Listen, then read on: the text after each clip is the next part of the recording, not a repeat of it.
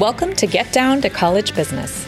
We will identify strategies that could make the difference between keeping university doors open and closing them for good. I'm pulling in business experts and higher ed leaders to debate the merits of strategies that could save the future of higher ed. I'm your host, Sarah Holtan, PhD. Let's get down to college business. Hi, everyone. This is Sarah Holtan and your host. I'm joined today by Scott Lindvall, who is the COO of HGA, an architectural engineering firm based in Milwaukee. Scott oversees daily operations of the firm's design and business strategies across 12 offices. He has more than 30 years of architectural experience, including campus master plans, replacement hospitals, and medical office buildings and community hospitals. HGA has designed and built some of the most beautiful higher education spaces I've ever seen. HGA has an A star client list, including MIT, Harvard, Boston University, Yale, Duke, Marquette, and many Big Ten institutions. Welcome, Scott. Thanks, Sarah. I'm delighted to be here. So, higher ed has pressure to keep up with the Joneses. Students, they don't want to live in these outdated dorms. They don't want to study in dank basements. They want modern research labs. They want rock climbing walls. They want all sorts of amenities. Yet it seems kind of a counterintuitive to spend all this money to build some expensive physical spaces when our world is moving online more and more. But we know that prospective in person students and even our faculty will still select colleges partially based on the physical features and amenities of a campus. And so that puts pressure on colleges to provide these sexy new spaces. So, Scott, you are a trained architect. Tell me when a college needs an architect. Well, I, I, think a college needs an architect whenever you have a change in needs. I've heard on your podcast previously, there's a lot of concern about reduction in enrollment. And so we may have more space than we needed a few years ago. At the same time, you may have programs that are actually expanding or some of your listeners may be going into new geographies. So I think whenever you have a change in need, you probably want to talk to an architect. We can help you understand and really link your strategic goals with the spatial implications applications related to them. Let's talk building projects. You know, what's hot right now? Sometimes it's athletic facilities, sometimes specific academic program supporting buildings, sometimes it's extracurricular amenities. What are you seeing that's hot right now? Well, as you mentioned earlier, I think there is a lot of interest in how can if there's a shrinking enrollment base, how can I get more of that as an education provider? So we're seeing a lot of those amenities like you mentioned, athletic centers, students, they want all the things they couldn't get when they were living in at home with their parents. So we've talked about rock climbing walls. We have done some work in the Midwest around athletic performance centers. And a lot of that, what we're seeing are uh, institutions are pulling those things together. So we did a project where we brought together a college of nursing with a health center on campus. So some of those dual purposes really help justify the project and I think spread the costs a little bit more. So what I'm hearing you say is that when universities looking to even think about the design or the concept of the building itself, they should look for dual partnerships within the university. And so it's not just the English building or not just the gym. It's multi-purpose? A number of things. So I think first of all, hopefully everybody has a strategic plan and they know what students they're going after. They know what programs they're going to enhance or expand or reinforce. And then I think they can bring design firm in that would hopefully help them achieve that and help set the planning and strategy so that they can actually realize those goals. Okay. So tell me about that planning phase. So I'm thinking that we might have some listeners who are about to enter into we want this big new shiny building. Can you outline for us in brief the general steps that leaders should take to start their planning before they even begin to pull in vendors and the bidders and the architects? So we will do our best work for our clients when we understand what the problem we're trying to solve is. So I think most leaders now are being asked, what's the return on investment? If you want a shiny building, what's the payback on that? Again, I think you want to tie that to your strategic plan. And then, so basically a building project. It's a manifestation of the needs to achieve that strategic plan. A building essentially is a tool to accomplish that. So I think if you could start with a clear strategic plan, understanding how this particular building or project may weigh into that plan and then convey that to your team. And again, I think the advantage that we bring is that we do a lot of these kinds of things all over the country. So we have expertise that we could share with our clients. They may have a great idea. It may be new new. Maybe it's never been done, but I think to your point, Sarah, we are seeing more and more I think you get a greater economy of scale if you could pull multiple services and or programs together in a building. I mean, I think when it goes back to that ROI, people are saying, how often are we going to use these classrooms? Are we going to use this lab space? Whatever it might be. I think if you've got multiple programs that have some relation, I think it really is effective in helping fully utilize that space that you're building. So let's talk about the composition of the facilities team. So some of our bigger schools, they're going to have people with the titles with facilities management and that kind of space planning within their title. They're probably credentialed in this area. But you have plenty of schools that aren't going to have people who are at all really very experienced in building projects. So, what's your best advice for colleges that don't have people with these titles or in these specific roles? Who should be serving on these facility teams that works with the architects and builders? I think whether it's higher ed or any other client type, I think you always kind of need an executive sponsor of some sort, somebody who's the champion, and frankly, making sure that the project is still working into that greater strategic plan. But I also think you certainly want your facilities people involved involved because th- they're going to live with whatever gets built. And sometimes we make decisions to make the first cost a little less expensive, but it costs more to maintain that building for the life of the building. So you definitely want their influence early on. And then once we get, particularly when we get into the details and understanding what the program is, we want to talk to the program directors and then really the end users. And the end users, I think, should include not just the faculty, but it should also include the students who are going to be using the space. And some of the space we create is also an amenity for community members. So we want to bring them in if that's going to be the case. Okay, so faculty, staff, students, executive sponsor, the end users, environmental services yeah, people? I mean, every uh, they're going to. yeah, maintenance. To, how hard is it if I can't get into a certain area to take the trash out every day? That means am I paying overtime for those folks? And is that a long term thing that we want to be doing? I think that's a good point, right? Who's actually using this space down to every level, not just maybe the faculty that's involved in the research lab, but really everybody.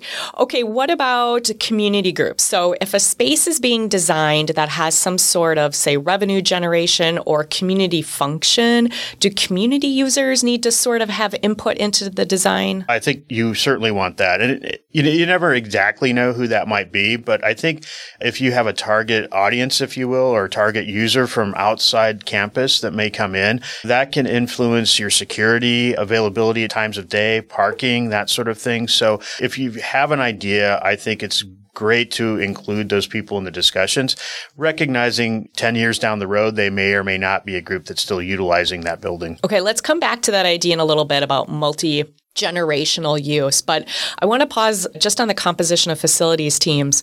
Is there anyone from your perspective that doesn't need to be a part of this facilities group? Sometimes it might make sense to higher ed folks, right? Like this type of person should be involved. But maybe from your end, they're not really that needed. And so let's not waste their time. I'll be honest. I've never been on a project where somebody, I mean, some people aren't great contributors individually, but I've never been on a project where I said, oh, that type of person isn't contributing to the end outcome.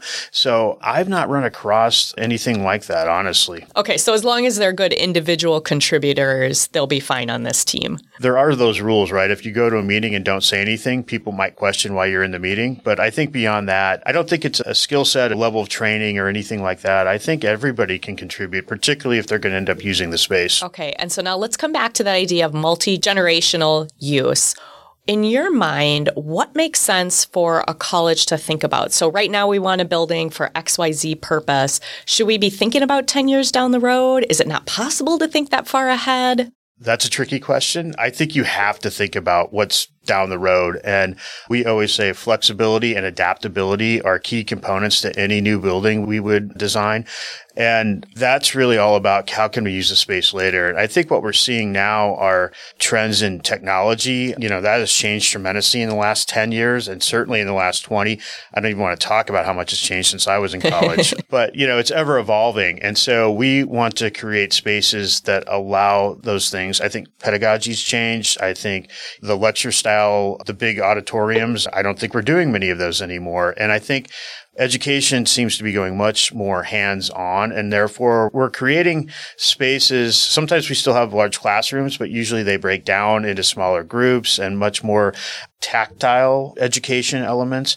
We see the same thing. I think we're seeing similar things in labs. And how do we spur conversation between folks from different labs doing different things. I think it's that interrelationship between different areas of study that we are trying to reinforce. Where are those happy collisions and how can we set up buildings, frankly, whether it's the water cooler or the break area or whatever it is, how can we help create those divine intersections that ordinarily wouldn't happen? Okay, so we talked about the beginning phases, the team composition. Let's move to the middle phases where things are under construction. So the buildings being put up or a significant remodel is happening. Tell me about the middle phases of the project and where do groups get tripped up? Well, I would say even before construction. So it's one thing to set the strategy. What's the program? What do I have to fit in these spaces, whether it's new or existing? And then we start getting into a little more detail. So that's where we really want to sit down with the end users. I think representatives of the faculty, students, and uh, EVS, all those people that we talked about before, and actually really get their input. Where do the outlets go? Does it make make sense to put the switch here or there? Do I need a sink over here? And then when you start getting into more complicated spaces like wet labs, there's all sorts of requirements, safety requirements and that sort of thing. So it really becomes pretty involved and there are endless decisions to make. But again, if you have a good design partner, they've done this before, they understand the questions, they'll prompt you so you don't have to think of everything. They'll help lead you through that process. And then where people get tripped up is if they've forgotten something. Oh, yeah, we need to do this. And the way we work on the design side is that we're trying to collect as much information from you as we can and then provide a solution that meets all your needs. And if you come back to us halfway through the design process and say, Oh, I forgot to tell you, we're doing X, Y, and Z as well, that slows us down. That causes us to do more work, increases costs, that sort of thing. Now, at the same time, much cheaper to change it on quote paper end quote or in the computer these days than it is to try to do it in the field six months later when they are actually in construction. So what I think I'm hearing you say is if a school knows exactly what their needs are, how it ties to their strategic plan, how to make sure that it has dual purposes, they're a little bit better off in the middle phases because maybe they aren't making so many changes and kind of holding back that timeline. Yeah, and I know that I've said this too many times already, but if we understand, if we're your not your just your pencil drawing what you told us to draw, but if we're your strategic partner helping you execute that strategy, we have a better understanding. And then if we hear something contrary to that, we'll ask the question and say, "Wait a minute, we thought you were trying to achieve this, but what we were just told to do was something a little bit different. Which direction do you really want us to go?" And things change, things evolve. You get new leaders. This happens a lot as well. We get new leaders at some point for different programs. They have a different vision, which is okay. We just need to sort of take a moment and say, okay, here's where we were headed. Is that still going to work in the future for you? Have you ever had the experience where a client really maybe didn't exactly know what they wanted. There was maybe the general con- okay, you're laughing, so I'm going to guess yes. But like the general concept was there, but then when it came down to the very pragmatic detailed level, it was sort of, whoa, I don't even know. So maybe a cautionary tale is I did one time have a project where they were bringing two programs together and one of the leaders of the programs thought it was great and the other one kind of went along with it because they wanted new space, new building, but at the end of the day, they decided it really wasn't the right fit for their program. And so the project kind of imploded and we were paid to a certain point and they never got the benefit of the work that we did for them, which is, I mean, at the end of the day, we provide space for people to do what they need to do their work or live their lives in. And so it's kind of depressing for us when it just doesn't go anywhere. I would imagine. Yeah. And right, you don't get to see the final payoff, right? And you don't get to celebrate with them their new space. Well, and we love to tell stories, right? I mean, I get work because I could take prospective clients to see some of the spaces that we've already done. And oftentimes they ask to speak to our former clients without us there. And so I would hope that most of our clients can relay really good experiences and I think they end up being happy with the spaces that we provided for them. All right, let's talk money. So some of the projects that, you know, are out there, eight, nine, even 10 figure range, that's a huge financial commitment for co- most colleges, right? And so considering building prices, inflation, all that's on the rise, interest rates, Tell me about realistic numbers for new buildings or or even significant remodels. So, yeah, they've all gone up. I think there's some generalities. I'm sure your listeners have been paying attention to the news at some level and you'll hear about wild increase in the cost of wood a couple years ago. And then sometimes it's glass or it's copper or it could be steel. All those, I'll say primary building materials have gone up and down. Mostly they're a little more normalized right now, but the cost of labor has only continued to go up. So, and I don't see that going down. There's been a shortage of people in construction trades for I would say 10 years now. And I know uh, our contracting partners are working really hard to fill their ranks, but it's harder and harder to do. And I don't think the pandemic helped them much. So labor costs have gone up. I don't think they're going to go down. So I pulled together some current ranges. And I think the other important thing to note is it really depends on the kind of building you're building. So there's a range of different costs for lots of different buildings. So I've sort of brought you some ranges, current ranges they're only as good as until this thing is aired. After that, who knows what'll happen. But just to give your listeners a sense of what we're seeing, and I will say these are all, this is all new construction. I would say if you were renovating an existing building, it's going to be less. So it depends on the existing building and what kind of shape that's in. There. Thank you for all those qualifiers, Scott. Give us some numbers. All right. I'm going to give you some numbers. So I worked with our team to pull some numbers together and I'm just going to go through the list. So we're seeing academic libraries coming in between 385 and $460 a square foot. We're seeing performing arts buildings coming in between seven and nine hundred dollars a square foot. Again, depends on what exactly it is, how big it is, that sort of thing. We're seeing on-campus museums coming in between seven hundred twenty-five and nine hundred fifty dollars a square foot. Again, there's a lot of mechanical and electrical requirements for that sort of building. A visual arts building could be between five hundred thirty and six hundred thirty dollars a square foot straight up education classrooms a little less expensive between 450 and 650 dollars a square foot science and research again there's a big variety of what that could be but those are between 650 800 dollars a square foot Music buildings can be between 575 and $700 a square foot. And then simulation centers, they tend to be a little larger spaces, a little more wide open. So they're a little less expensive between 375 and $400. I'm sorry, $490 a square foot. Student centers, again, they tend to be a little bigger, maybe not quite as complicated on the engineering side. So between 415 and $550 a square foot. And then I know parking is always an issue. So parking ramps, this is not surface parking, but a vertical ramp can be probably starting around $2,500 a stall. Okay, so I'm beginning to get the sense that we can't do anything for eight figures anymore. You could do some renovations. We could do we could renovate for eight figures, otherwise we're nine or even yeah, I, I, think any uh, zeros. Yeah, I think your eight figures is going to be more your maintenance and upkeep, some fresh paint and some carpet. For eight figures, we get paint and carpet. That's what we get. It depends on how big the space is. Okay, so that's really significant. And I mean, is there any way around this? So I guess let me ask the question this way. Should schools be looking at renovations versus new buildings then? Should they just take one of their older 19 whatever building and say, hey, we're just going to put the painting carpet on. Again, I think it, how does it fit in your strategic plan? Is that is your existing building in the right place?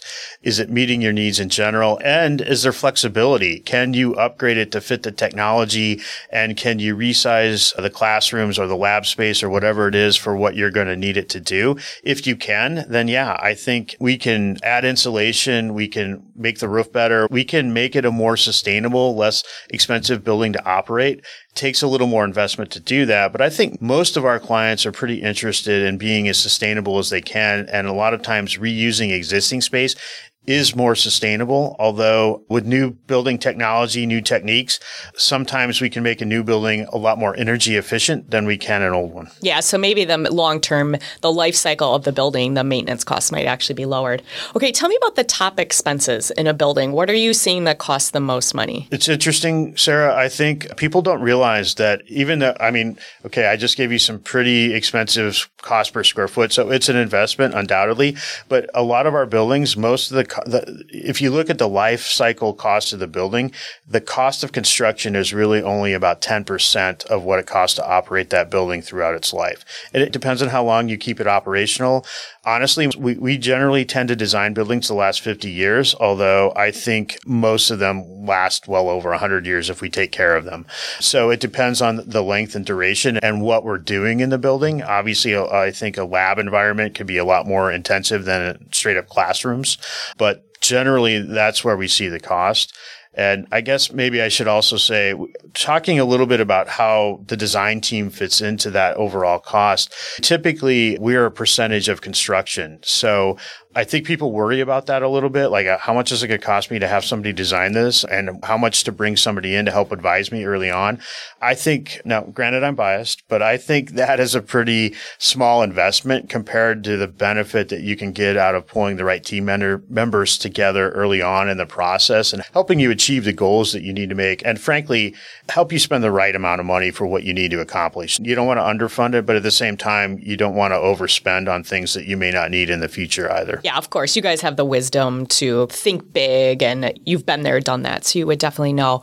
What about top expenses in maintenance? Tell me about energy or any other maintenance costs that you guys know. Well, I think generally speaking, it is. It's depending on how your campus is set up. So if you have a steam plant, that's a fairly minimal first cost to put a new building onto your existing steam plant. However, a lot of what we're doing in higher ed right now is much more sustainable. We're doing geothermal heat pumps, which is actually a much less expensive way to heat and cool a building. We're seeing a lot more solar. The federal government is actually helping a lot of our clients invest in more sustainable energy. So the first costs are coming down a little bit, but it's always going to be really dependent on what you know, your specific situation, how your campus is already set up, how big your campus is, you know, what the geography in and around your campus, that sort of thing. Those are probably your, I mean, every month you're paying those energy bills, whether it's heating or cooling. And particularly for those of us in the northern Midwest, it's real. It's there. it's not a very moderate climate. So, sometimes in one day, I can have both the air conditioning and the heat on. yeah, those are fun days. Yeah. So what wastes money during the building process? Again, it's rework. I think whether it's rework for us on the design team, or it's even worse if it's for the contractor. If we have to make a change while they're trying to meet their schedule, they have multiple trades on site at any given moment. And so if all or one or more of those trades has to take a pause because we're making a change somewhere, that's pretty expensive to have everybody take a break, whether it's for half a day or longer. So the more we can plan out what's going to happen, make sure that we're meeting our needs and not make those changes late in the process. I think that's that helps contain costs. And I'm always trying to eliminate surprises for my clients. So asking those questions up front and understanding what the client is trying to achieve really helps us minimize those changes later. So really the college team should be thinking about what do we really need and then kind of stick to it as much as possible. I'm assuming that when you say rework, you're referring to, okay, me as a college, I'm going to make some different decisions than I made two months ago. And now we got to pause, figure out the kinks in the floor plan and how it affects all the different trades. That's rework to you. Tell me about escalation costs. So escalation costs is really the things that we talked about a little bit ago. So when the cost of materials goes up, when the cost of labor goes up, but contractors, when they price things out, they're going to look at how long does it take to build this? And if it takes 18 months, they're going to pick a point nine months in the future and they're going to project how much they think inflation and escalation are going to go up. And they kind of use that as their bid point. So they try to accommodate that. So again, there aren't surprises. Now, with what we've seen post pandemics, we've all heard supply chain issues. Those were real and we're still seeing some of them in some places. It became really, really hard for our contracting partners to predict what was going to happen. I mean, who would have anticipated that we would have had seven and a half percent inflation last year? So they can't address everything, that caused a lot of turmoil in, in our world because suddenly all of our projects were in different places and in different geographies. We're seeing some impact is greater than others. And in some places it was the cost of wood and steel and others it was something completely different. But again, it was really what went up and stayed up was the cost of labor. Okay. Scott, if a school has a tight budget, does it make sense to renovate rather than start new? I know we talked a little bit about that, but Tell me like advantages and disadvantages in a little more depth. Well, it is generally less expensive to renovate rather than build new. So there's a certain cost of building the walls and the floors and the structure and the roof and then supplying energy, electricity and heating and cooling to a new building that hopefully for the most part is already existing in an existing building. So generally, yeah, that can be less expensive as long as it's still going to work for you. The other thing I would say is sometimes we're downsizing. Sometimes we don't need as much space. So if you could repurpose some of that space in an existing building for something else, that's fantastic. That's a great solution. But if it's not going to work, sometimes you're going to spend more money in maintaining that existing space than you are in possibly moving a different direction, maybe repurposing that existing space for something else and then moving your program into a new building. So generally, yes, less expensive to renovate, but I think it, you, it's still, my opinion, has to fit into your strategic plan. If it's not fitting into your strategic plan, then you might be forcing a square peg into a round hole. Are you able to predict which building expenses might be rising in the near future? No, you'd have to pay me to come here if I knew that. All right. So imagine you are a college CEO or CFO. What recommendations would you give to that person? I'm kind of assuming they're they become a de facto executive sponsor for these projects. What advice do you have for them to prep for that building phase? I think you'll have the most success if you pick good team members, you know. And again, there are a lot of different design firms, there are a lot of different building firms, but most of us have worked together in some capacity. So I think a good relationship there is always a positive. And then I think many of your listeners will have had some experience or their facilities team or whomever will have worked with different people in the industry so I think you want a team that you know works well together and preferably think will work well with your team. And then again, it's things we've talked about, making sure that team understands what your strategic goals are. If only one thing happens, this is what has to happen. Um, and I will also say sometimes that changes and that's okay. But having that conversation with your design team so that they're all aware of that, they'll react and respond and give you the best solution. All right, Scott, as we're kind of wrapping this up, what's your best advice for college leaders to operate a financially viable institution. It could be related to building projects, but it could be related to other higher ed trends. I know you're a father of an incoming college freshman,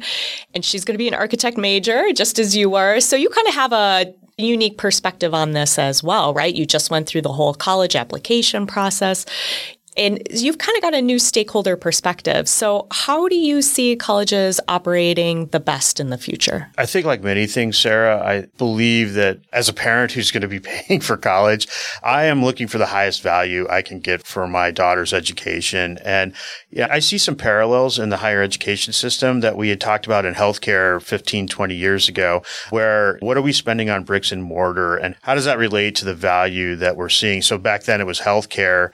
Now it is, I think, higher ed. Well, we talked a little bit earlier about can we leverage space for more than one program? And I do think they have to have some correlation. I think they need to have some crossover or it doesn't make sense. But you can also then get more out of such space. I mentioned earlier that we combined a health center with the College of Nursing. If you can double up exam rooms and training exam rooms, I mean, both of them get a benefit out of that they wouldn't have ordinarily gotten, let alone the fact you have actual working RNs in the same building as people that are studying to be RNs. I mean, that's pretty valuable. It's hard to quantify that kind of experience. So I think those are the kinds of things we're talking about. This won't be super popular, but a few years ago, we started moving away from individual offices for physicians. I wonder if those discussions aren't going to start happening more with tenured college professors. I don't think I would love that if I were either a doctor or a professor, but I do think it's a reality that probably is going to get discussed in the future. Yeah, I think you're bang on with that. The idea that like shared space, not just for student use, but also for faculty use. So, all right. So, Scott, if people want to continue this conversation with you, where can they find you? So, I'm on LinkedIn. They can certainly reach out to me at Scott Lindvall on LinkedIn. Also, uh, my company's website is hga.com. If you make it there, then I think most of your listeners would be interested in our higher ed category. And under that, we have more specificity. So we have an academic STEM and research area. We have a healthcare education, learning spaces, libraries, performing arts, sports and rec, student life, and visual arts. We also have one of the unique things we do is we have a pretty robust research arm. So we have some interesting things on our website that I would encourage your listeners to check out. All right, Scott, thank you so much. To support the cause of the affordable college experience, visit us at highlevelleadership.com. Read our blog and join our email list to get connected. Follow us and leave a positive review on your favorite podcast app. Let's get down to college business.